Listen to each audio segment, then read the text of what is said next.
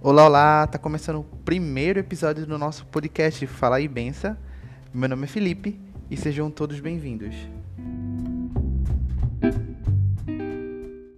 Oi, oi, eu sou o Matheus Bruno, mas pode me chamar de MB, Matheus, só Bruno, Matt Barry, vocês que sabem. E aí, gente, sou eu, Matheus, e só Matheus mesmo. E vamos lá.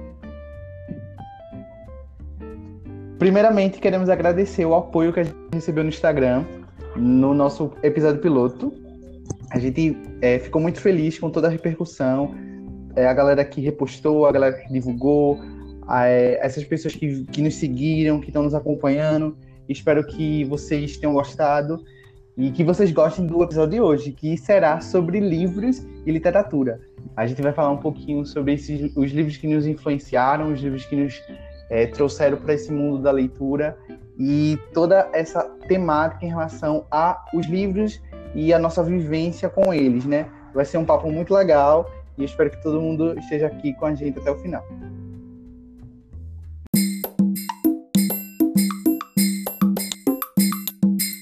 Então, gente, como o Felipe falou, é, é, livros é um tema que permeia, assim, nossas vidas, né? De nós três. É um ponto comum né? Desde nossa, nossa infância, pegando ali a adolescência e até hoje na nossa vida adulta, né? É, se, é, se a gente pode chamar vida adulta, a gente não sabe ainda muito bem como classificar. é, e eu queria começar falando pela, pelos livros da, da, de quando eu era criança, mais ou menos ali quando eu tinha uns 12, 11 anos, naquela faixa ali, até os 13 mais ou menos, né? É, assim, o primeiro livro assim que eu grosso assim que eu li de mais de 700 páginas foi Amanhecer, da saga Crepúsculo né? Também não, não me perguntem por que eu comecei pelo último livro, pelo quarto livro, porque eu também não sei, né? Porque eu fui levado pela, pelo hype dos filmes e aquela coisa toda e tal, né? Amava, enfim, era um vampirinho mesmo da, da saga Crepúsculo. Mas, é, por incrível que pareça, não foi Crepúsculo que me introduziu de fato ao mundo literário, né? Não foi, não foi Crepúsculo, foi Percy Jackson e os Olimpianos, a saga do, do Semideus, que teve um filme que foi bem flop e tal, né? Mas eu amo muito o filme, entendo porque as pessoas jogam pedra no filme, mas eu amo porque foi o que me, me levou para esse mundo, né, dos livros, esse mundo assim do mundo ficcional. Também é... gosto do filme. Não é? Eu, eu conheci o Percy Jackson, tava na casa da minha tia. eu tava na casa da minha tia, então eu vi aquele DVD ali e eu fiquei, meu Deus. Tipo, a capa, a capa me chamou, chamou, a atenção, né? Que aquele menino ali com águas de fundo, aquela luz de Deus assim, lá em cima e tal. É, raios e tal. Eu disse, meu Deus, eu quero assistir esse filme, tal. Foi logo de manhãzinha mesmo, assim que acordei. Aí eu coloquei o filme e fiquei assim, tipo, fissurado, fiquei viciado, eu fiquei num, num estado assim de, de loucura. Eu fiquei, meu Deus do céu, o que, que é isso aqui e tal? E fui pesquisando mais. Eu não, não, não, lembro agora se eu descobri se foi no, ao mesmo, no mesmo dia se tinha livros ou não, mas eu, fui, eu lembro que fui pesquisando, me inteirando no assunto e descobri que tinha livros é, relacionado a esse mundo. Então eu fiquei, meu Deus, eu quero todos esses livros, eu quero, eu quero tudo, eu quero tudo que é relacionado a esse mundo aí eu quero, né? Mas como minha, minha família nunca assim, nunca incentivou a leitura, sempre foi um processo para comprar livros e na livraria comprar algo, eu tinha que juntar dinheiro que eu ganhava, ou então, sei lá, pedir de, de, um, de presente que nunca vinha, ou então se alguém quisesse me dar um presente, eu pedia o dinheiro e comprava escondido. Enfim, sempre foi um, um, uma confusão muito grande relacionada a livros na minha família. Então não tinha todo essa, esse estímulo, né? Então eu comprava tipo um a cada ano, por exemplo, ou um a cada mês, uma a cada estação do ano, mas no geral eu li todos, né? E eu criava páginas no Facebook e milhões de páginas, fazia todo mundo da minha família curtir as páginas, interagir na, no, nos posts, era uma loucura, era um, era um surto assim, diário. Eu não conseguia, eu não conseguia assim, viver, respirar sem uma sem Percy Jackson, era meio vício assim, tipo, eu falava tudo sobre Percy Jackson e tinha no meu celular, na minha galeria, tipo, tinha mais fotos de Percy Jackson do que fotos minhas. Mais Sim, fotos amigo, de, de arte.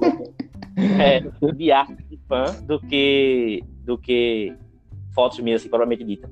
E, enfim, foi um, foi um mundo, assim, muito, muito louco que eu tenho certeza que fez de mim o leitor, não só o leitor, como a pessoa que eu sou, né, que eu sou hoje. Esse, esse tempo todo, assim, de, de estrada, assim, de livros e de, de vivência por literária e tudo mais. E acho que o Felipe também compartilha da minha, da, do meu amor, né, por Percy Jackson. Então, assim hum. também como o Matheus, é, eu sou um apaixonado por Percy Jackson. Foi o primeiro livro que eu li. É, eu lembro que esse livro foi emprestado de um amigo meu. Ele morava aqui, na verdade ele não morava aqui, mas ele passava férias aqui perto da minha casa e a gente compartilhava diversas coisas, né? Além de brincadeiras, ele, ele lia muito. E eu via aquilo né, e me sentia meio assim, poxa, que massa, deve ser massa ler, né? E ele me prestou o livro, o Percy Jackson e o Ladrão de Raios. Eu comecei a ler. E um fato interessante é que né, nesse ano, foi em 2010, eu tinha 11 anos, é, 11 anos eu tinha. E esse ano de 2020 vai marcar os 10 anos de que eu li, tipo, o primeiro livro realmente que eu e li, tudo. parei. Enfim, talvez eu tenha lido alguns livros antes, não, não lembro, assim, não me recordo, mas esse foi o primeiro que, que eu lembro que é, me despertou realmente, e foi o que marcou, e foi o que me. É, pontapé inicial para tudo que vinha posteriormente, sabe? Tudo da minha vida pessoal, enfim, profissional, para o futuro, é, veio a partir de Percy Jackson. E eu lembro também, é, quando tu tava falando, Matheus, de fanart, Sim. de grupos no Facebook, enfim, eu era muito envolvido com isso. E quando eu comecei a descobrir os outros livros, como José Maldição do Titã, enfim, toda a série, eu fiquei maravilhado com aquilo. E eu lembro muito, assim, minha memória afetiva, nessa época, depois de ter lido Percy Jackson e o Ladrão de Raios, foi que tu falou que não teve muita influência. Eu também não. Aqui em casa, basicamente ninguém lia, até hoje, assim. Eu só acho que é o único que tem. Mas Sim. uma coisa que foi essencial para mim, que eu vejo isso com, com um incentivo muito grande, foi que minha mãe sempre incentivou. Apesar dela não ler, ela sempre incentivava a minha leitura e me dava muitos livros. Eu lembro que aniversário, dia das crianças, era certeiro ela me dar um livro. Se ela não, não tivesse, tivesse em dúvida, eu queria livro. Ela já era certo. Até hoje é certo. Se você me der um livro, é, eu realmente. Enfim, vai, vai, vai ser incrível para mim. É o melhor presente que eu posso ganhar.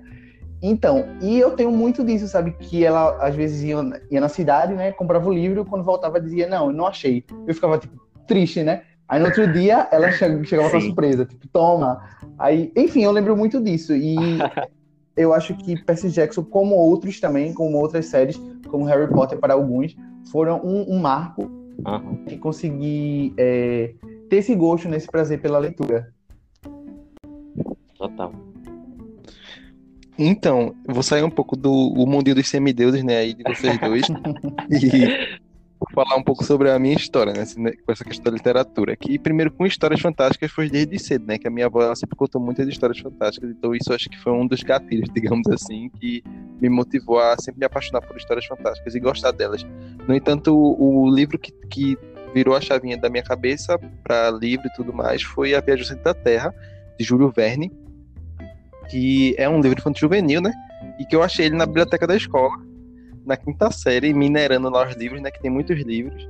E a gente vai ficar lá procurando, passar muito tempo, o recreio inteiro lá, geralmente. Eu passava com o meu amigo lá, na época da quinta série. Então foi uma, uma coisa muito, muito boa para mim, porque eu passei muito tempo na biblioteca e eu descobri muita coisa na biblioteca, né? E se descobrir é uma coisa muito importante enquanto leitor. Uhum. E foi uma coisa que me ajudou muito, porque não só Júlio Verne me ajudou nisso, mas é essencialmente ele, né? Por causa da. Eu acho que eu encontrei aquele livro no momento certo. Porque sabe quando a gente tem isso, que a gente encontra o livro certo no momento certo, na hora Exatamente. certa? Exatamente. Transformar a gente de fato. E essa conexão rolou muito. E até na, numa conversa que eu tava tendo com o Felipe, foi que, tipo, eu nunca mais eu reli Viagem da Terra de novo, depois que eu li daquela vez, mas foi tão marcante para mim que eu não reli mais. Eu, eu lembro de muita coisa ainda, desde a quinta série, então, tipo, faz muito tempo. E eu não reli mais porque eu, tive, eu tenho aquele medinho de não gostar mais tanto do livro quando eu reli, sabe? Então Sim. eu prefiro ter a magia dele guardada comigo como eu tenho desde a quinta série. Porque foi o que, que me introduziu nos livros e eu continuei lendo e foi através dele que eu li, né? Então a descrição de Verne, eu acho que o título de pai da ficção científica que dão a ele, eu acho que de fato é merecido, porque ele é um grande autor mesmo. E introduziu tudo isso, né? Muitas coisas de, de que Júlio Verne falou, de que Júlio, ele meio que previa muita coisa, né? Tipo a criação de helicóptero, a criação de submarino, tudo ele escreveu antes sobre isso, ter já sido inventado. Então ele é realmente um visionário, né? Na forma positiva de falar sobre isso. E Júlio Verne ele era sensacional e também tem uma ligação especial que eu lendo sobre ele, né? Foi a questão da, dele gostar de geografia e tudo mais. Então, tipo, é aquela conexão que vai para além dos livros. Então eu nem sabia disso.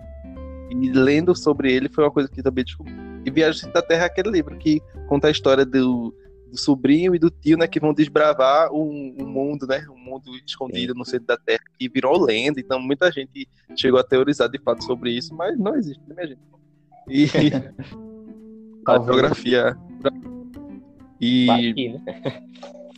foi, foi, foi, um divisor de águas, foi um divisor de águas, porque fora isso eu nunca tinha, tinha lido nenhum livro assim, de verdade. Um livro tão bem feito, tão bem escrito, tão detalhado como é Viagens da Terra. Inclusive, eu indico as pessoas que estão ouvindo agora, deem esse livro para seus irmãos e, e seus parentes mais jovens, né? Porque é um livro realmente para introduzir na leitura e que vai mudar, eu acredito, a vida de crianças e crianças, como o Júlio Verne mudou, né? Gerações e gerações e vem até hoje cai na gente aqui. E é isso, Sim. basicamente eu só tenho um adendo em relação a duas coisas. Primeiro que eu esqueci de falar, agora que me recordou, tu falou de criança. Minha irmã está lendo Percy Jackson no momento, e Ladrão de Raios. E tá assim, sendo sensacional para ela. Ela tá a dois capítulos de acabar, está numa emoção muito grande. E eu me vejo muito nela, sabe? É, nesse início, ela tá tipo, tá acontecendo isso e aquilo. E eu, tipo, eu rezei tanto pra que ela conseguisse ler, sabe? Ela gosta porque ela abandonou Harry Potter, né, gente? Ela abandonou. Enfim. Correta. E o... Eu lembro. E o... e o segundo ponto, eu acredito que Matheus tocou nas, nas, bibliotecas, né? Eu acho que as bibliotecas são um, um, lugar assim que tem que ser mais valorizado, tem que ser mais é, visto com carinho. Não só as bibliotecas das escolas públicas, mas as bibliotecas é, públicas no estado, né? Que a gente encontra na rua, assim, enfim, é muito bom que a gente valorize. Isso. Eu lembro que ano passado, o Matheus, tava, Matheus Bruno estava comigo é, na, na, no, no, na semana de, é, de literatura. De leitura. De leitura, é. é. Semana de leitura lá, lá na faculdade, lá na Federal. E foi uma semana muito boa. E a gente acompanhou os curtas um, em uma palestra lá que falava sobre a, o, as, as né, e a importância delas para criação e para formação de jovens, não só jovens leitores, mas formação de cidadãos, formação de pensamento crítico, enfim. E eles trabalham com diversas áreas, não só o fantástico, né? Enfim, a importância também da leitura da literatura infantil é muito, muito, muito é importante a gente ressaltar isso. E é, e é um espaço extremamente democrático, né? Biblioteca, isso, vale ressaltar. Total. Sim. É, para quem não sabe, eu moro, eu moro, aqui em Olinda, né? E tem uma, a biblioteca pública ali, que é a Praça do Carmo, por ali. E eu fico tão assim, tão tristinho quando eu vejo aquela biblioteca, porque ela é tão abandonada, tão, tão assim, tão esquecida pelo, pelo poder público, que eu fico assim, meio triste, né? sabe?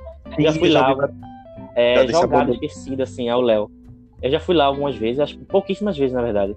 E é, é, de, é realmente é muito triste a maneira que, que ela é esquecida, sabe? A arte é esquecida de modo geral. E, e como, tipo, se eu tenho certeza que se o prefeito olhasse tipo, com carinho, sabe, para essa, essa parcela é, da cultura, seria bem importante, porque ali é, é o que? É o, é o sítio histórico, né? Então, é um. chama a atenção, assim, sabe? Do público. Então, Sim. seria bem importante, seria bem bonito, mas era bem esquecida. E sobre a biblioteca de modo geral também, eu tenho várias histórias. Inclusive, eu conheci né, a aspiração da minha vida, que eu vou falar mais pra frente já já. lá na biblioteca da minha escola, no ensino médio. E, enfim, a biblioteca eu acho que me salvou assim contáveis vezes, desde o ensino fundamental 1 até até acho que até a faculdade mesmo, né, que já peguei vários livros lá também. É isso, continua salvando a minha vida de, de muitas e muitas formas. É muito é importante. legal, né, como a gente tem isso, várias histórias assim, de biblioteca isso. que mudaram. Isso. É verdade. É muito, é muito importante que, que, que isso aconteça assim, com todas as, as idades mesmo, sabe? Desde o, o maternal ali, maternal também acho que não, né, porque não sabe ler ainda mas, tipo, desde ali, as primeiras séries da vida até as últimas, realmente, sabe? Porque é divisor de águas, como Barros falou.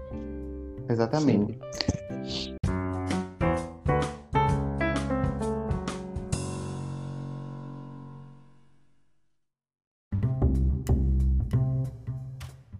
Agora avançando um pouquinho na nossa discussão aqui, é, eu queria saber dos meninos os livros que marcaram vocês na adolescência e a gente tem algumas perguntas norteadoras, é, como por exemplo, esses livros que nos fizeram refletir sobre alguma coisa ou nos fizeram partir de algum ponto que não era o nosso.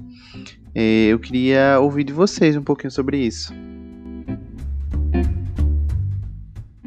Então, é, eu vou falar agora um pouco sobre Com Amor Simon, né? Que na época que eu li não, não, não tinha esse título ainda. Esse, esse título chegou agora, né? Mudou agora há pouco, porque com o filme e tal, aí mudou o título. Mas na época que eu, que eu li, se chamava Simon versus Agenda Homo Sapiens, né?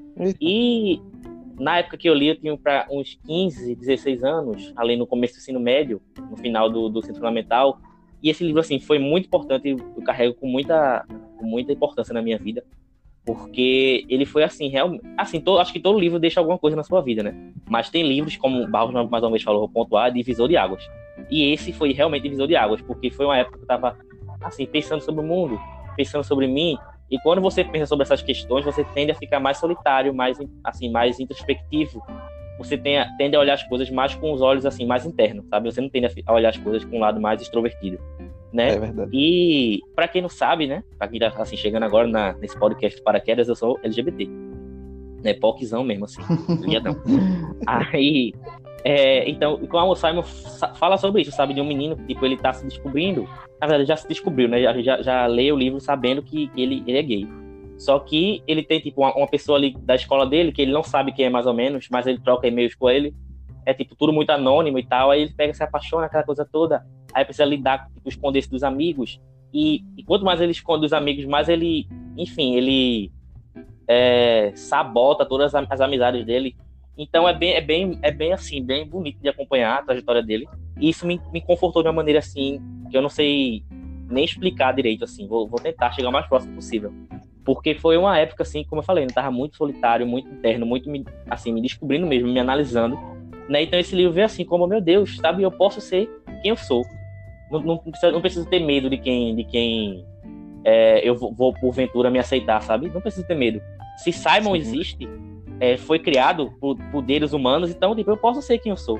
Entende? Muito forte. E eu lembro que na época que eu tinha outro Twitter, não esse atual que eu tenho, que eu postei assim, uma vez estava nas crises existenciais, e postei assim que é, quando eu tô triste, pensando na minha sexualidade, né, e do, de todo como o mundo olha para mim, é, e, e, lembro que existe, existe esse personagem, essas pessoas do mundo todo, me faz ficar feliz, porque eu, eu vejo que eu não tô sozinho, sabe? Sim, sim. Porque por mais que você se aceite, por mais que você ganhe apoio dos seus amigos, dos seus, dos seus familiares, e de sim, pessoas no geral, é, só quem é minoria sabe que sempre vai ter uma parcela assim solitária, sabe? Uma parcela que você vai sempre ficar pensando, vai sempre ficar ruminando, vai sempre ficar assim mais tristinho, sabe? Sim, quem entendo. é minoria sabe. Quem entendo é minoria não, né? vai entender isso. E... entendo o que você tá falando. Não, assim, sabe? É, entendo o que é falar, porque, assim, né? A gente compartilha muito dessas coisas. Mas, enfim, e agora que eu faço psicologia, eu sei realmente como isso é.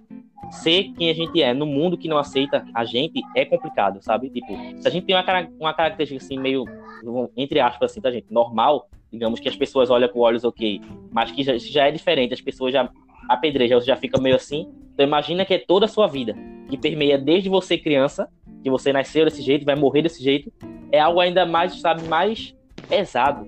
Então, independente de você ter aceitação, seus amigos lhe, apoiar, apoiarem, você sempre vai ter essa parcela assim, meio colérica, vamos dizer. Então esse livro veio como um divisor de águas. Foi o primeiro livro que eu li de, um, de uma pessoa LGBT, sabe?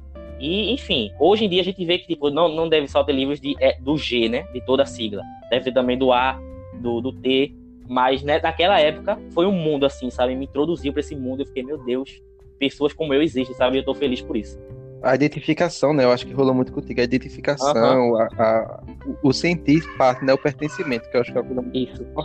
Isso. É você estar tá sendo reconhecido ali. Eu acho que é a representatividade, né? Que dizem. Uhum. Acho que isso Total. é muito importante. Já no meu caso, é, eu vou usar outro ano, que foi o ano de 2016, que foi bem marcante para mim, tanto na vida pessoal como em outras áreas. É, eu li três livros que me marcaram assim de um modo que é, até hoje eu lembro da sensação de lendo eles, né? Cada um de uma maneira diferente. Eu vou abordar um pouquinho de cada um. Foram eles: Dom, Dom Casmurro, Vidas Secas e A Hora da Estrela. É... Hora da Estrela, tudo.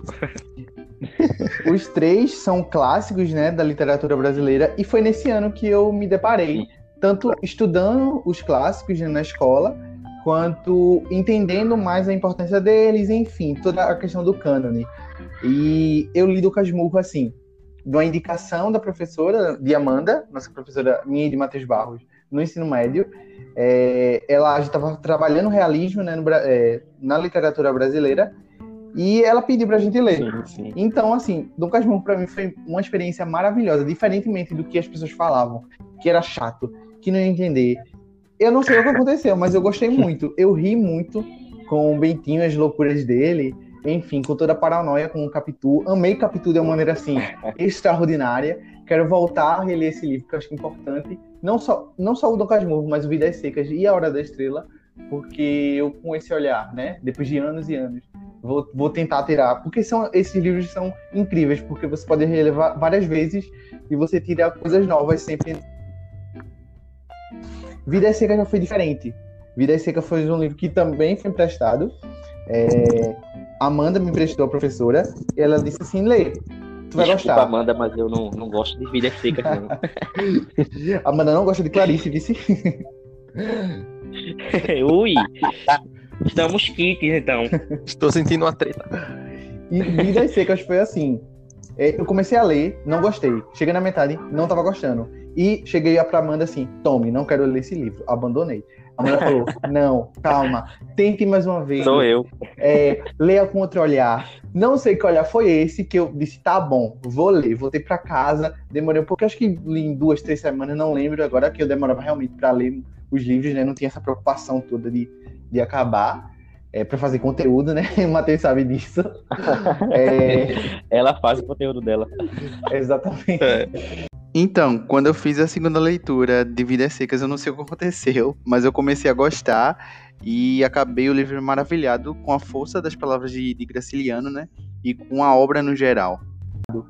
Indo para Amanda para conversar altas teorias sobre, é, enfim, as discussões que Vidas Secas traz, né? Eu considero Vidas Secas como um romance sim, seco. Sim. Tão seco no sentido de leitura mesmo. releia, releia ele, é muito vale Eu vou reler, eu juro, eu prometo o peso dele é uma coisa que traz a consciência junto. É, mas é real, é real. Sim. Traz muita questão importante. Do sertanejo, né, Felipe? Né, o sertanejo, o, o viajante livro... retirante é muito, é muito importante. É verdade. E eu vejo esperança naquele livro, apesar de alguns professores me dizer, é, já me falaram que não, não tem esperança, mas eu sinto. Enfim. É, o terceiro livro que eu citei é A Hora da Estrela, eu que eu também calado, li naquele ano. Agora. E foi muito importante para mim. Clarice é uma autora espetacular. Eu realmente, eu não falo que eu transcendi com Sim. contos dela. A Hora da Estrela é muito bom também, mas é, tem um conto dela, o Matheus vai claro. citar provavelmente quando ele vai falar dela, que é a Felicidade Clandestina, mas eu vou deixar para ele falar. Mas já digo que amo aquele conto de uma maneira assim, tanto aquele como outros na, na coletânea, né, Felicidade Clandestina, que tem 25 contos, inclusive. E A Hora da Estrela, especificamente, foi um livro que me marcou, porque foi o primeiro contato com Clarice. E eu acho que eu não entendi 100% aquele livro. E eu não sei se eu vou entender 100% com Clarice algum dia né, na minha é vida. capaz de chegar Ou, nisso, não. Quem sabe alguém, alguém, é, alguém conseguir entender ela. Mas, enfim, enfim, foram esses três livros assim que eu lembro que me marcaram de uma maneira é, particular. Sim, sim. Eu vou falar um pouquinho de dois aqui, né? Que é uma continuação do que o Felipe estava falando, que é Dom Casmurro, e depois eu vou falar de um outro. Dom Casmurro é aquela coisa. Eu acho que mesmo, ele tem o mesmo significado para mim e para Felipe, porque eu acho que a gente lê no mesmo tempo, assim, de na escola e tal. E aquela edição que não é tão boa, né, Felipe? Foi. Aquela capinha fina, é. enorme e pequenininho. Mas que, assim, eu acho que as palavras, elas independe muito da edição que elas estão, sabe? E Machado ah. é genial por isso. E não importa. Se você achar ele numa edição de bolso, na edição de luxo, a magia Sim, do livro vai total. ser a mesma. Total. E ele me marcou muito, assim, tanto pela solidão escolhida de Bentinho, né? É. E, e Machado traz ali detalhadamente como ele era e a gente se coloca na história lá, a gente tá vendo a história acontecer basicamente. E a gente tá observando tudo e Bentinho sempre cada vez mais amargurado. Ele, a, a escolha dele de ser, de ficar sozinho, de se tornar um casmurro, né? Que aí ele até explica por que tem esse nome, que não é o nome dele de fato. Uhum. Mas Justamente. ele se torna aquilo, né? Ele se torna aquilo que ele buscou ser. Eu vejo muito sobre isso, que Bentinho ele, ele buscou se tornar aquilo. Não foi nem Escobar, nem é, Capitu. Então, o amor dele, né? Não sei quem, qual dos dois são o amor dele, mas. Ele é pop, minha gente. Vale, vale ressaltar. Tem uma teoria sobre isso. Leitores de que se traiu, se não traiu, eu acho que a história ela vai muito mais além disso, sabe? Eu acho que ele vai muito mais pela personalidade de Capitu, que é apaixonante, pelos Sim. olhos dela, né? Os olhos de. Eu, acho que. Personalidade. Eu acho que, pra mim, Capitu é. Eu, eu gosto muito da inteligência dela, da sagacidade -huh. dela. Tudo isso, sabe? Para a personalidade né, dela, que é muito à frente do tempo dela. Uh -huh. Exatamente. Que, e ela, assim, o, o próprio Bentinho, ele trata muito de vilanizar ela, né? Ali no que a gente vê que é o ponto de vista dele da história, que é uma coisa que é homem, né? É o ponto de vista dele, que ele contando a história dele. Então, tipo assim, ele trata muito de tentar ocultar ela de uma forma que ela se torne a vilã da história. No entanto, quando a gente se aprofunda mais nela, a gente vê o quanto que ela é grandiosa também. Sim, e apaixonante, total. né? E Machado de Assis ele consegue trazer ela de uma forma muito massa. Então acho assim que ela deveria ter uma versão só dela para falar sobre isso, mas Machado também acho escape tu no livro. Vem aí Machado de Assis. Voltando do além. É. E o segundo livro, tipo Suzanne Collins e é. Stephanie May. o segundo livro, para não me delongar muito, porque se a gente for falar sobre Machado, ele tem que ter um podcast só sobre ele. Eu acho que vale Total. a pena falar sobre ele. Então, o segundo livro foi de um autor também brasileiro, mas mais contemporâneo, né, que é Eduardo Spohr, que é um autor brasileiro que escreveu Batalha do Apocalipse e alguns outros livros desse, desse mesmo universo. E eu comprei Batalha do Apocalipse, muito ironicamente, achando que era um livro evangélico. a criança Ela evangélica. Aí a criança vai ver a Batalha do Apocalipse, vou ler. Mas aí, minha gente, quando eu abri o livro, era uma outra história, muito complexa, muito genial, assim, que se passava no Brasil. Olha que loucura. Então, tipo, o... começa no Rio de Janeiro, né, a história, na, na ponte da Baía de Guanabara, se não me engano, que eu acho que é esse o nome da ponte. Enfim, se não for, pois me corrija. E, tipo, a descrição de Eduardo foi uma coisa que me lembrou um pouco Júlio Verne devido às proporções, né? Guardadas as proporções, por causa da descrição que ele consegue. Ele detalha muito os cenários, ele detalha muito os personagens. Então eu consegui projetar os personagens na minha cabeça sem nunca ter visto os personagens. Entendendo? Então eu consigo imaginar o rosto deles. Então é muito perfeito isso. E a magia que ele consegue transcrever e levar a gente no universo do livro e fazer a gente se empolgar foi uma coisa, uma coisa muito única. Inclusive, esse livro eu demorei muito tempo para ler ele todo. Eu demorei alguns meses, porque eu não gostei muito. Eu fiquei não sei o quê, eu não entendi nada. Mas aí quando eu comecei a ler, que eu peguei o ritmo mesmo, aí pronto, acabou. Eu hoje sou o, o fãzinho de Eduardo Expor, já levei até Felipe na sessão de autógrafo. Sim, essa atura aí. aí. Eu vi, eu vi esse tweet. Eu vi. Mas levei, tá aqui mesmo, meus quatro livros de Eduardo autografados sim. Eu acho e... que tem um fato interessante nesse dia, né, que a gente pode contar. Conta, contei. Foi porque o Matheus levou a gente, né, pra altar de autógrafos e eu nem conhecia, né, sabe? Foi eu, Matheus e nosso outro amigo, Daniel. E o que aconteceu? A gente, Matheus foi na frente, pegou o autógrafo e eu, eu e Daniel atrás, né? Sem livro nenhum. Aí quando chegou na parte das fotos, né? Aí ele perguntou, Eduardo, né? E é, os livros, cadê? Aí Daniel, muito sagaz, muito rápido. Não, a gente leu e-book. Aí ele, tá bom. A gente tirou foto e foi embora. e eu, meu Deus. meu Deus. Mas ainda bem que ele teve aquela ideia de falar de e-book. Minha cara foi assim, meu Deus, Aí não tá tem um livro. Nunca nem li. Quando eu ouvi, eu, eu dar uma gritou, quando eu vi ele, o Daniel falando isso, meu Deus. Mas ainda tá aí a foto registrada. Exatamente. E, e, tipo, e através desse livro e dos livros de Eduardo, eu tive a, a coragem, né, que a gente pode chamar de coragem, de ler outros livros mais complexos. Sair um pouco da leitura infantil juvenil. E da, ler da zona de conforto. É, é a zona de conforto. Isso mesmo, eu tinha até notado sobre zona de conforto. É, que você sair dela é, é, muito complicado, né? Principalmente no livro, que é uma coisa que é muito pessoal só. Você lê o que você quer ler, você não lê coisas que vai tirar você da zona de conforto. Mas aí Eduardo me proporcionou muito isso, porque os livros, por os livros dele serem complexos, ele tem mais complexos também, que falar Sim. sobre é, essa questão angélica, que mistura a questão bíblica num país feito o Brasil, é uma coisa que também tem coragem. Uhum. E levar para o universo fantástico, né, que é feito ele leva. Então, assim, ele merece todo o reconhecimento que tem, assim, é um best-seller, a Batalha do Apocalipse. Eu acho que é o livro mais famoso dele mesmo. E, assim, merecidíssimo. Porque quando você lê, eu também ainda não reli esse livro. que também é aquela coisa, o medinho de ler e não gostar, mas eu acho que a magia dele continua igual. E assim, pretendo reler. E esse pontapé, né? Foi um, um outro livro que também girou a chavinha e me fez ler mais livros, ler mais coisas. Então, buscar além da minha zona de conforto, né? E foi essa transformação, basicamente, que me trouxe. Tanto com os clássicos de literatura brasileira, né? Que eu também li Vidas Secas, li Machado também. E são livros que vai fazendo a gente ir mais a fundo, buscar mais do que a gente a leiturazinha fácil que a gente geralmente busca. É isso.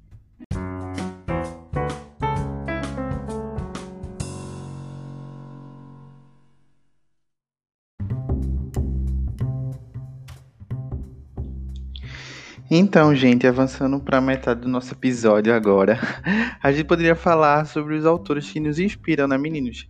É, autores que nos inspiram de alguma forma, ou que a vida deles nos chama muita atenção, e que de fato a gente se pega consumindo tudo deles, seja vídeo, matéria, afins. Acontece muito comigo. Eu vou citar uma escritora já já. É, mas eu queria saber de Matheus, que eu sei que ele tá com uma vontade enorme e morrendo para falar de Clarice. Pode falar, Matheus.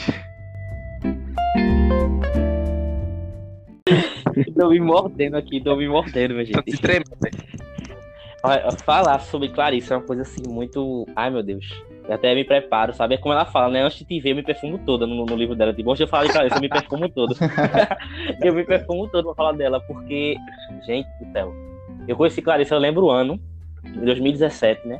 Foi o ano que, tipo, todas as tribulações da minha vida que podiam dar errado, deram errado. Foi meio que um experimento para 2020.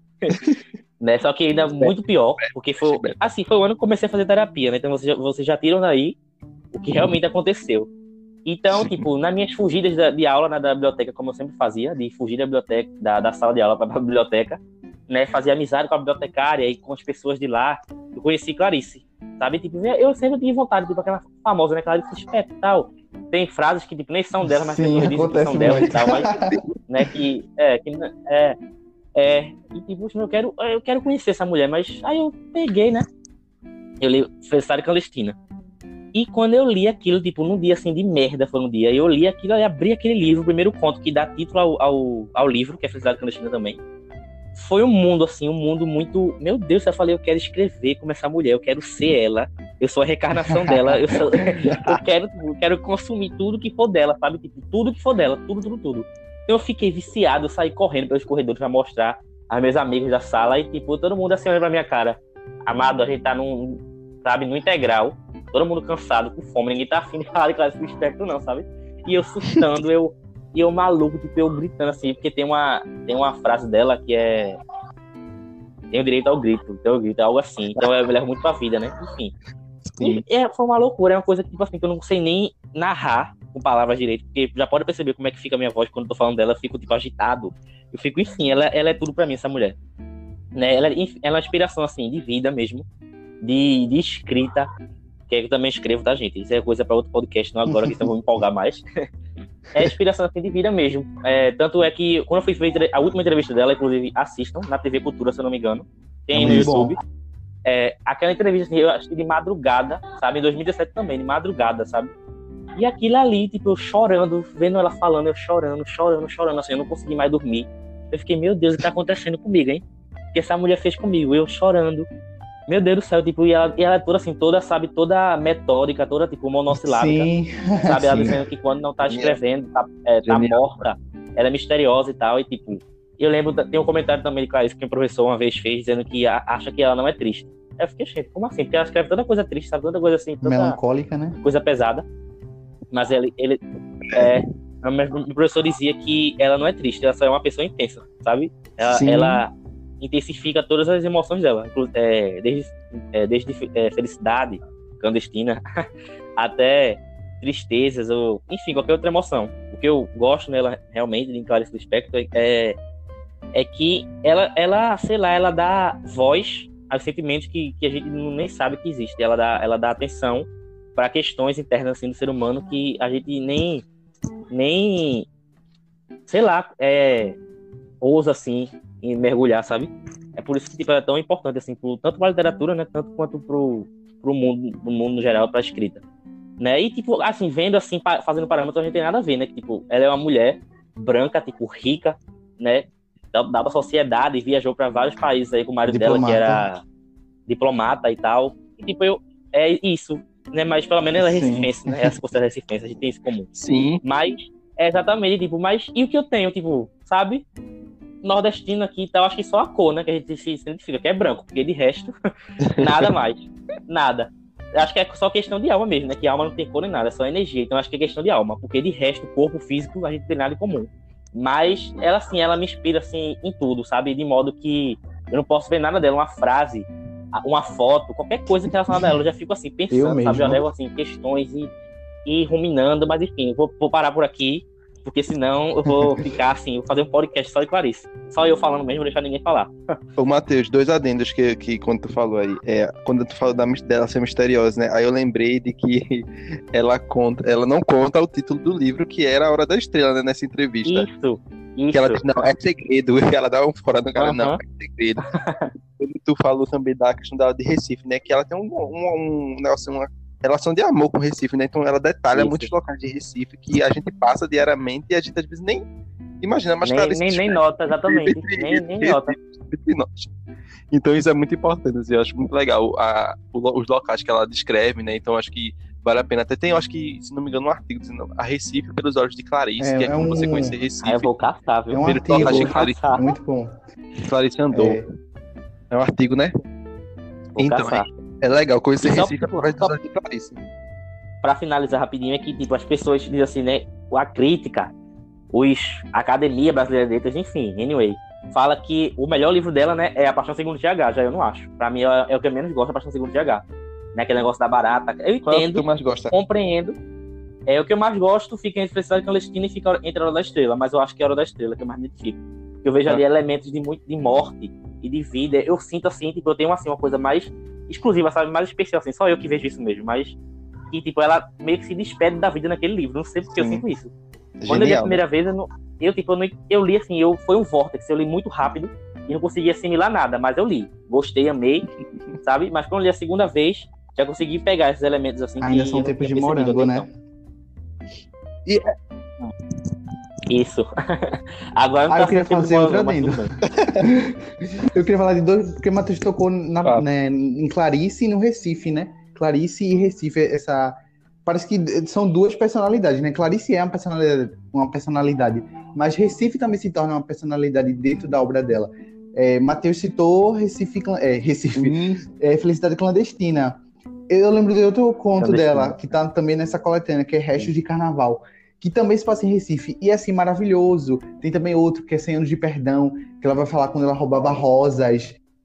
É maravilhoso Ai, também. Conto, e eu, sério, quando Deus, vem conto é os contos de Clarice em Recife, são especial. Os outros são bons também. Mas esses são, me tocam de uma maneira assim, extraordinária. Não, não sei nem explicar. O Felicidade Clandestina me toca por causa do livro, né? Dessa relação Total. da menina com o livro.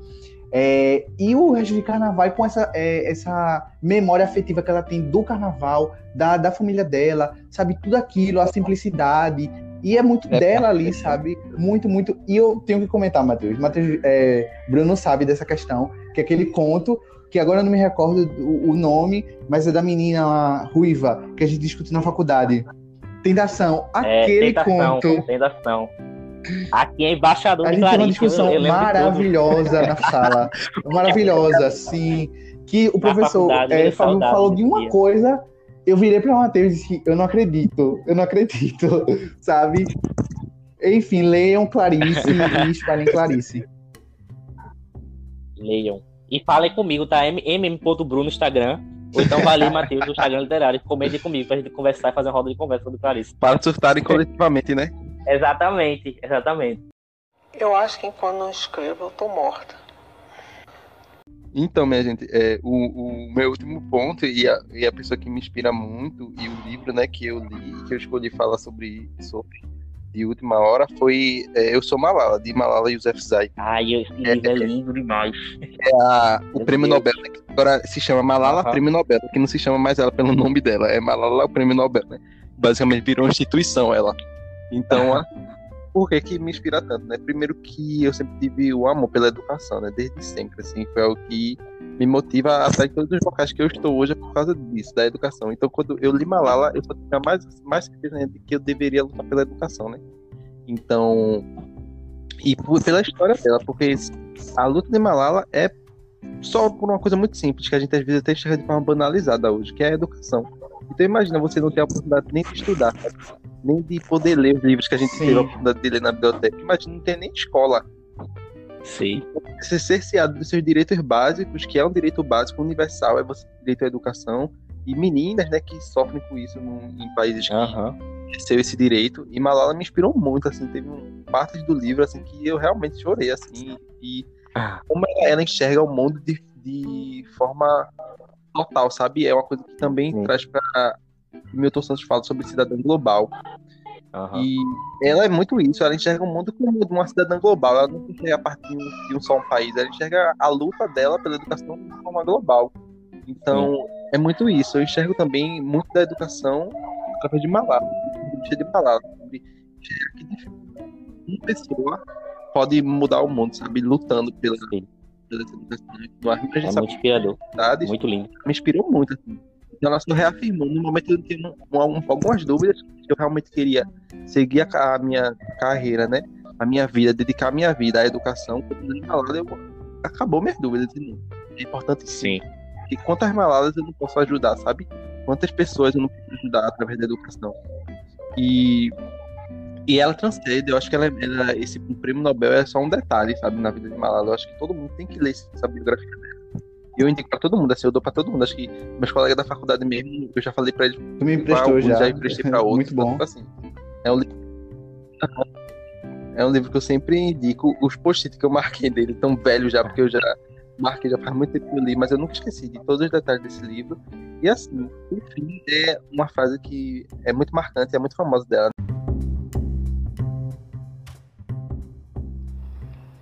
one child, one teacher, one book, and one pen can change the world. A mesma educação que mudou a vida de Malala, né? E que mesmo ela com todas as dificuldades, ela sofreu um atentado, mas assim, é inspirador. É inspirador o poder Sim. da educação. E eu acho que não poderia ser finalizado, pelo menos fala, de melhor forma se não fosse falar dela sabe? Porque é, não é muito tipo assim, a paixão pelos livros e a paixão pela educação, é uma coisa que se mistura. Malala é isso, Malala é, é muito maior do que o prêmio Nobel que Sim. só fazem falar Verdade. sobre isso, né, hoje, da história dela. Mas também é muito importante. Sim. Cansa mais gente, né?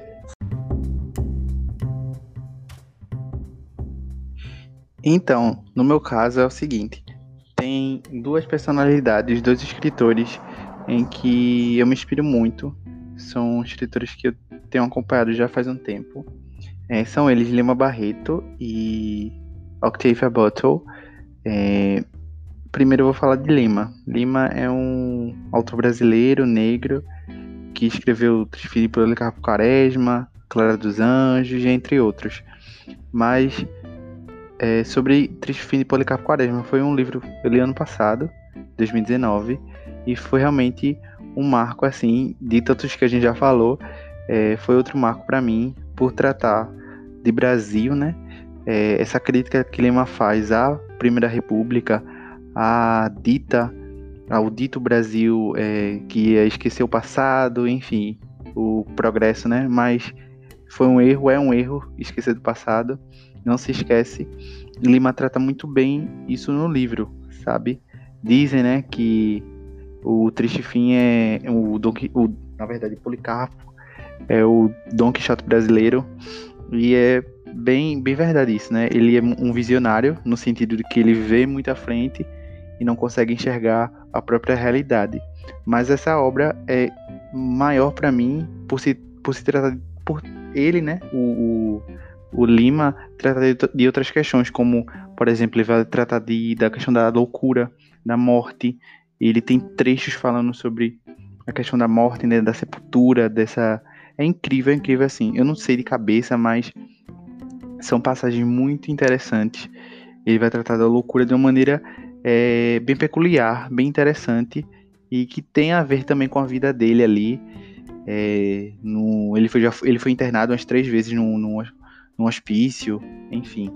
E ele me inspira com, enquanto jovem, negro, brasileiro. E eu quero ler mais só livros de Filipe Policarpo ainda, é, até agora, né?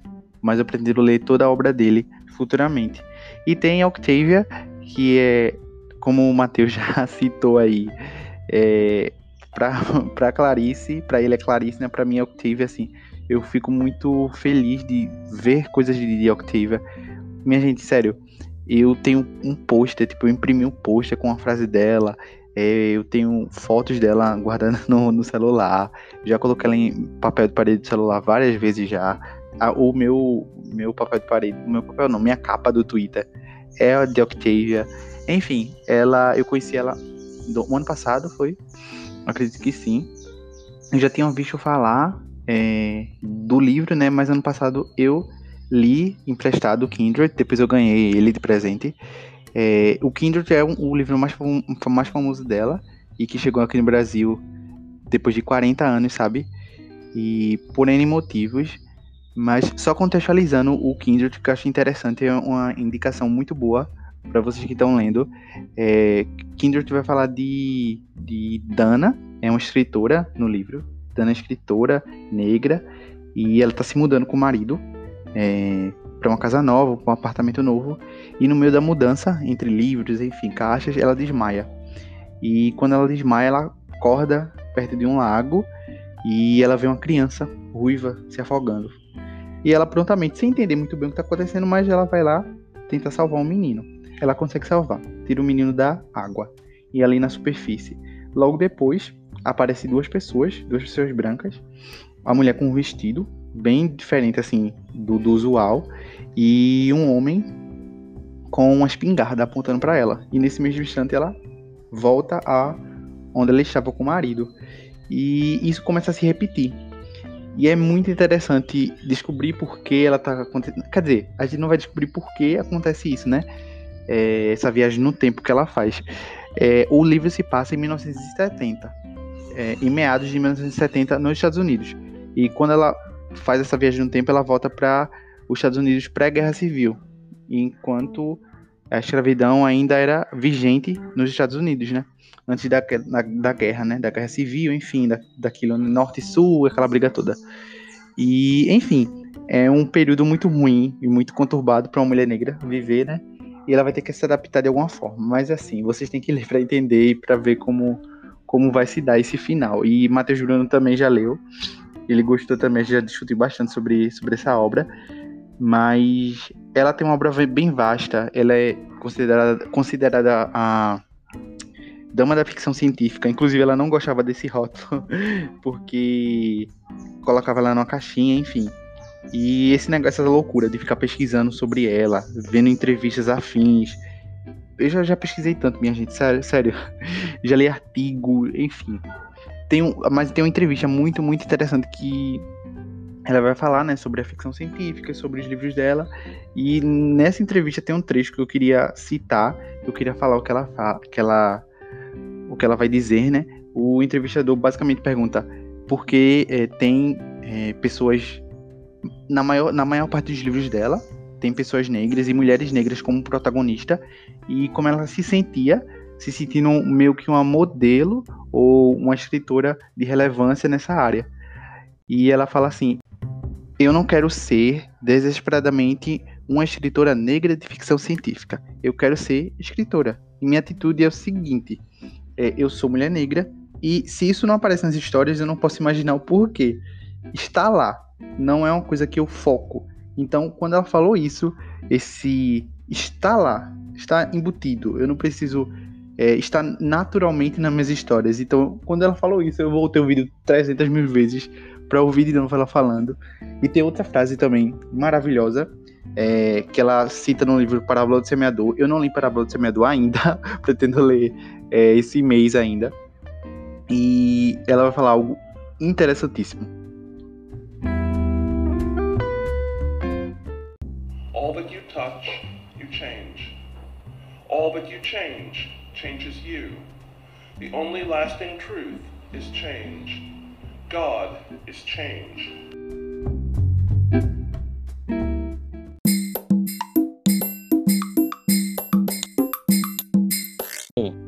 Então, gente, é, para encerrar agora a minha lista né, de, de livros que eu trouxe aqui para falar que mudaram minha vida, é, vou pontuar 100 Anos de Solidão.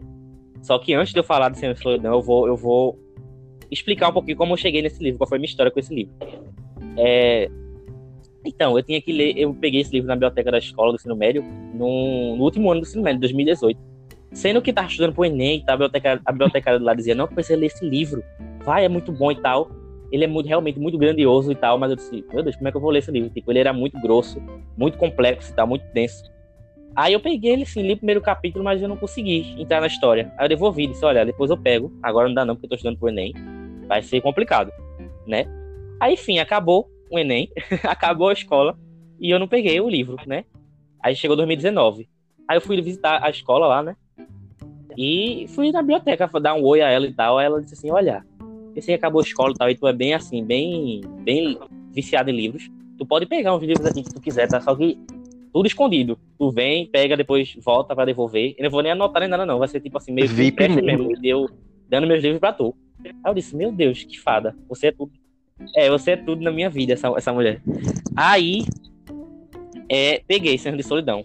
Né? Eu peguei, acho que foi janeiro, janeiro, fevereiro, por ali, não lembro agora. E, enfim, li. Ele é tipo um livro assim, mágico, grandioso. E, meu Deus, tipo, que Gabriel Garcia Marques, o processo de escrita dele foi realmente assim, muito intenso e muito denso para escrever esse livro. Porque, meu Deus, eu não, vai ter uma adaptação no Netflix, só que eu não imagino como vai ser essa adaptação, porque o livro é muito grandioso, é muito pesado, assim, vamos dizer. Mas ele é. O que ele tem de pesado é que ele tem de, de maravilhoso e de fantástico, né? Ele vai falar sobre uma família, né, que chega nessa vila e dá o nome de Macondo e constrói tipo toda a vila e vai chegando vai chegando vai chegando pessoas nessa vila. E, e na vila se torna uma cidade e a cidade se torna algo maior ainda. Enfim é muito muito muito muito muito muito grandioso. Esse livro eu, eu trouxe decidi trazer para cá para pontuar ele porque foi um livro que mudou realmente a forma que eu lia. Porque hum. esse livro tem o quê? 340 é páginas mais ou menos quase 400 e eu li em três meses de tão pesado que ele é tipo ele não tem diálogo ele é só, tipo assim, se tiver um diálogo, tipo assim, um travessão perdido entre uma página e outra, mas não é um diálogo propriamente dito. É, sabe? Ele é mais é narrativo, mostrando é mais narrativo. como as coisas se dão do que contando. Mostrando não, opa. A narrativa, assim, não, desculpa, é mais, é mais sim, sim. contando do, o que aconteceu do que mostrando. Sim. Então é meio que quase, quase como se fosse um relato. Sim, então por isso que ele é bem pesado e tal, mas no final, quando eu li tava na casa da minha prima, de madrugada, eu li aqui, fechei aquele livro, eu fiquei, meu Deus, chorando assim, por causa de Úrsula Arcádio Buendia. A minha personagem favorita desse livro, inclusive. E ele é grandioso, ele é. Ele é... O gênero dele é qual? Enfim, é o que o gênero realmente dele, mudou Mateus? a forma que eu li. Eu, eu, eu, percebi que não precisava ler livro. Ele é, ele é um realismo fantástico, só que tipo, ele tem questões familiares, tem crescimento uhum. de personagem, ele é, é um misto, assim, uma salada, sabe? E é, quando eu lendo ele, eu, eu, percebi que não, eu não precisava ter um ritmo de leitura como eu sempre tive, sabe? Tipo, de ler um livro, fechar, ler outro, ler um livro, fechar e ler outro. Não, tipo, eu, eu me imergi nesse livro, li por durante três meses, né? Um capítulo Sim. por dia, um capítulo por semana, bem assim mesmo.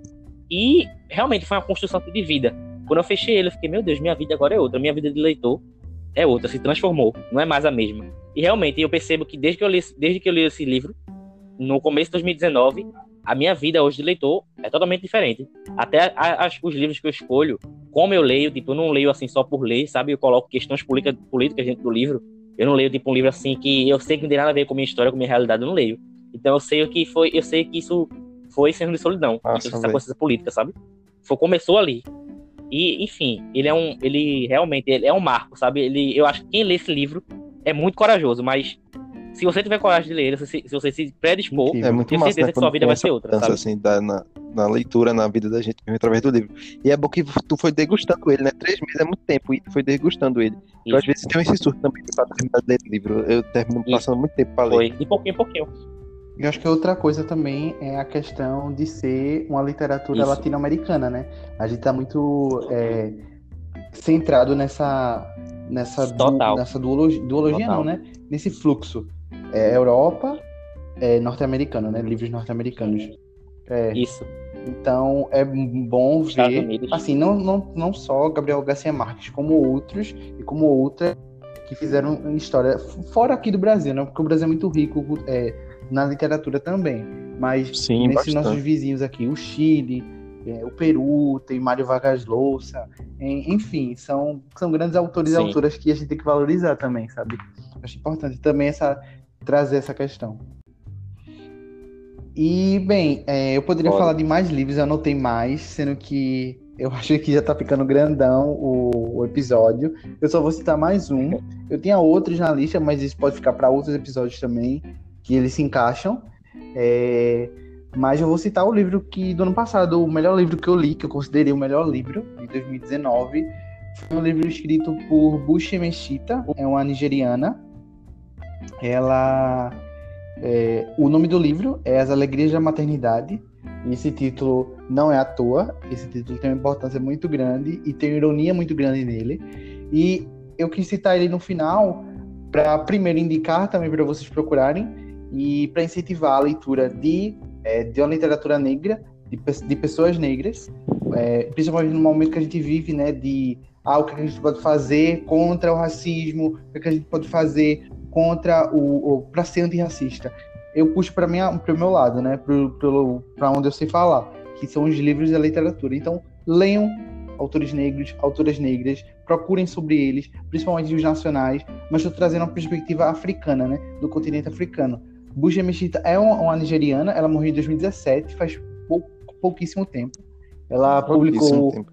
14 livros, 14 romances, se eu não me engano. E esse, Os Alegrias da Maternidade, vai contar a história de Nuego, que ela nasce de uma tribo, é, Igbo, eu não sei se estou pronunciando certo, mas é uma tribo bem é, popular, bem conhecida na Nigéria, né? O livro vai se passar ali é, na Nigéria pré-colonial. Então a gente vai ver no livro um contraste muito grande do, do rural, da Nigéria rural, que onde essa civilização não, não, não estava chegando, ou que demorou para chegar, e a gente vê a criação de Lagos, né? A cidade de Lagos, capi- que é a capital, né? a atual capital da Nigéria. E esse livro foi muito importante para mim, porque eu pude ver é, a perspectiva de uma mulher negra nigeriana, africana, é, do ponto de vista dela, né? E contando sobre essa história, sobre essa diferença do rural. Enfim, o livro é maravilhoso, triste demais. É, a gente começa com um, é, um prólogo muito diferente, assim, você não sabe o que está acontecendo, mas lá no meio a gente entende o que está acontecendo ali no começo, e eu fico assim, eu fiquei, meu Deus do céu, meu Deus do céu, sabe? E é muito forte. Ela vai tratar, né, do livro, entre mu- muitas outras coisas, ela vai vai tratar da poligamia, que é algo, é, eu não sei agora atualmente, Aí, já da quero ler. Eu não Vou sei botar se na lista hoje agora na mesmo. É permitido, mas é, naquela época era. E eu tô lendo outro livro, inclusive, o Fique Comigo, de Ayobami Adebayo, que também vai tratar de, de poligamia. É de- não, calma. Fique Comigo é de É Ayobami também isso? Adebayo e As Alegrias da Maternidade é de Buxa Meshita. E nesse livro de Buxa Meshita, ela vai tratar de poligamia também, vai tratar muito de família, Ah, sim, sim. do conceito de família na Nigéria, né? É, vai tratar da guerra, como é para. é, porque o livro se passa ali na é, pré- pré-Nigéria, né? No pré-Lagos. Então não, não era consolidado uma cidade, um país. Então a gente vê os impactos da colonização lá, desse processo colonial, mas também vê a guerra, né? Quando tem as guerras dos homens brancos, os homens negros naquela área eram chamados também. Como é que ficam, ficavam as famílias deles, sabe? Como é que era essa, essa questão deles, do ponto deles, para o mundo, sabe? É mu- muito, muito interessante. Exatamente. E é de uma, de uma escrita belíssima. Bush co- Sim. consegue. é, eu consegui ler rápido assim, mas não é, não é essa questão de ler rápido, porque é fluido, porque é bem desenvolvido. Enfim, tem muitos personagens também. E vai se entrar em um ego, né? Que é essa mulher, e ela vai enfrentar, né? Essas dificuldades. E é muito, muito interessante ver. Eu. Outra. Tenho, eu tenho esse livro. tá tem esse certo. livro? Outra coisa, eu acho que né? encerrar assim, o, o, o pensamento sobre o livro é que o- nome é muito interessante, As Alegrias da Maternidade. Ela vai tratar de maternidade. Esse livro é sobre o que é ser mãe, sabe? E é muito bom a gente ver. É, e você, você fica muito triste no, no que vai mãe. acontecendo, na medida que os anos vão se passando. Outra coisa interessante no livro é isso, que vai se passando muitos anos, né? A gente acompanha realmente a vida dela até o final. E, enfim, eu, eu considero esse uma obra que todo mundo tem que ler. Todo mundo, todo mundo. Primeiro, por se tratar de uma autora negra, de uma perspectiva africana Sim. da literatura, mas também por tratar de Sim, temas tão universais, como ser mãe, como ser mulher, enfim. E é belíssimo, é belíssimo. Eu quero também. e é isso.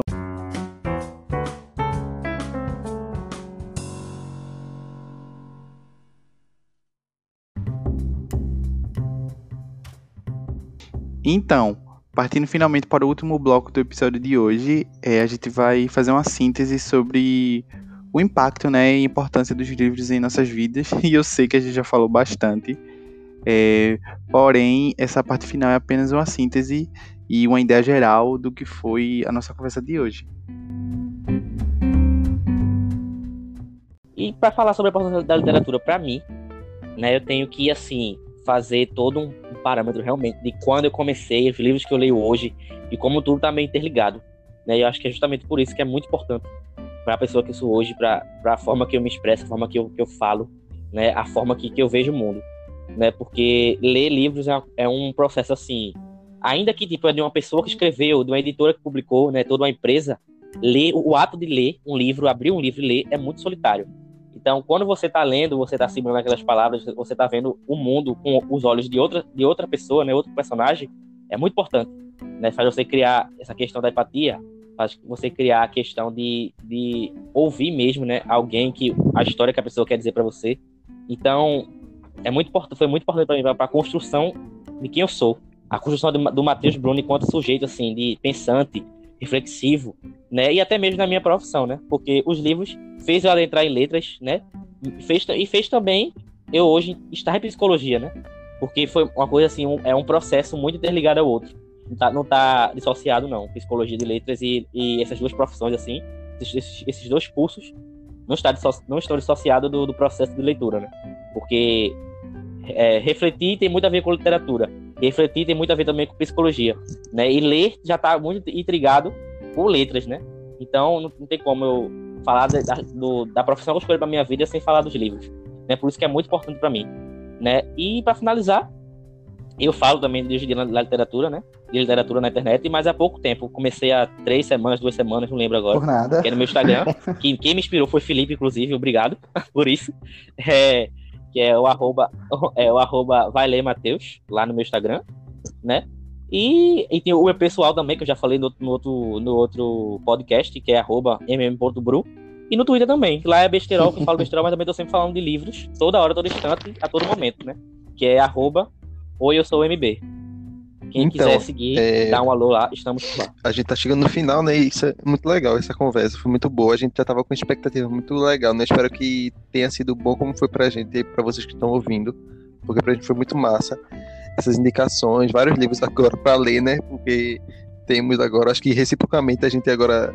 Que tem muitos livros que um o outro não lê, então a gente vai agora ter esse negócio de um ler os livros dos outros, né? É muito legal isso.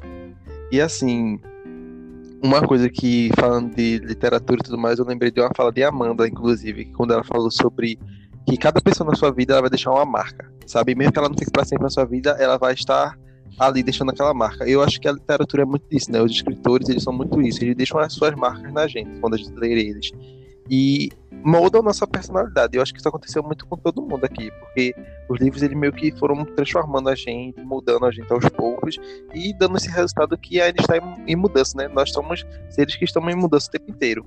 Então, assim, que venham mais livros, que venha mais mudança. E é isso, aberta a mudança sempre, né? Acho que isso é muito importante.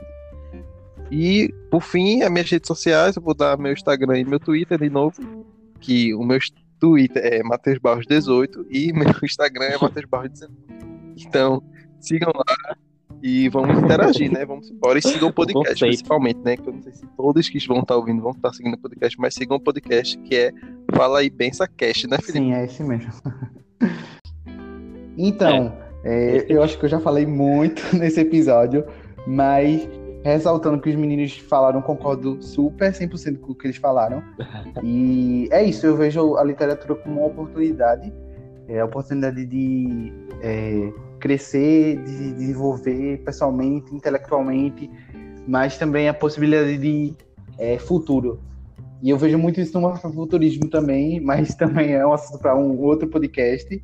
E a literatura me levou para lugares que eu nunca imaginei. Assim, fazer a faculdade de letras hoje é fruto desse amor pelos livros, fruto da literatura, fruto de tudo isso, sabe? Isso. Então, eu recentemente, isso. ontem eu dei minha primeira aula de literatura, então, sabe, tipo, então, isso tudo que tá passando começa lá com o Percy Jackson, que eu falei, sabe? Tudo aquilo, aquele começo, e hoje, sabe, e pro futuro, e vai ser para sempre a literatura. O efeito dominó. O efeito dominó positivo. E é isso, a literatura é o que eu mais gosto de falar, o que eu mais gosto de conversar. E eu acho que eu vou deixar uma frase aqui, pra, que é uma frase que me, me deixa muito alegre, muito feliz, e muito reflexivo sobre a literatura. Ah, é de Paul, é, Paul Austen, é, do livro A Trilogia de Nova York, que ele vai dizer assim, no livro, né?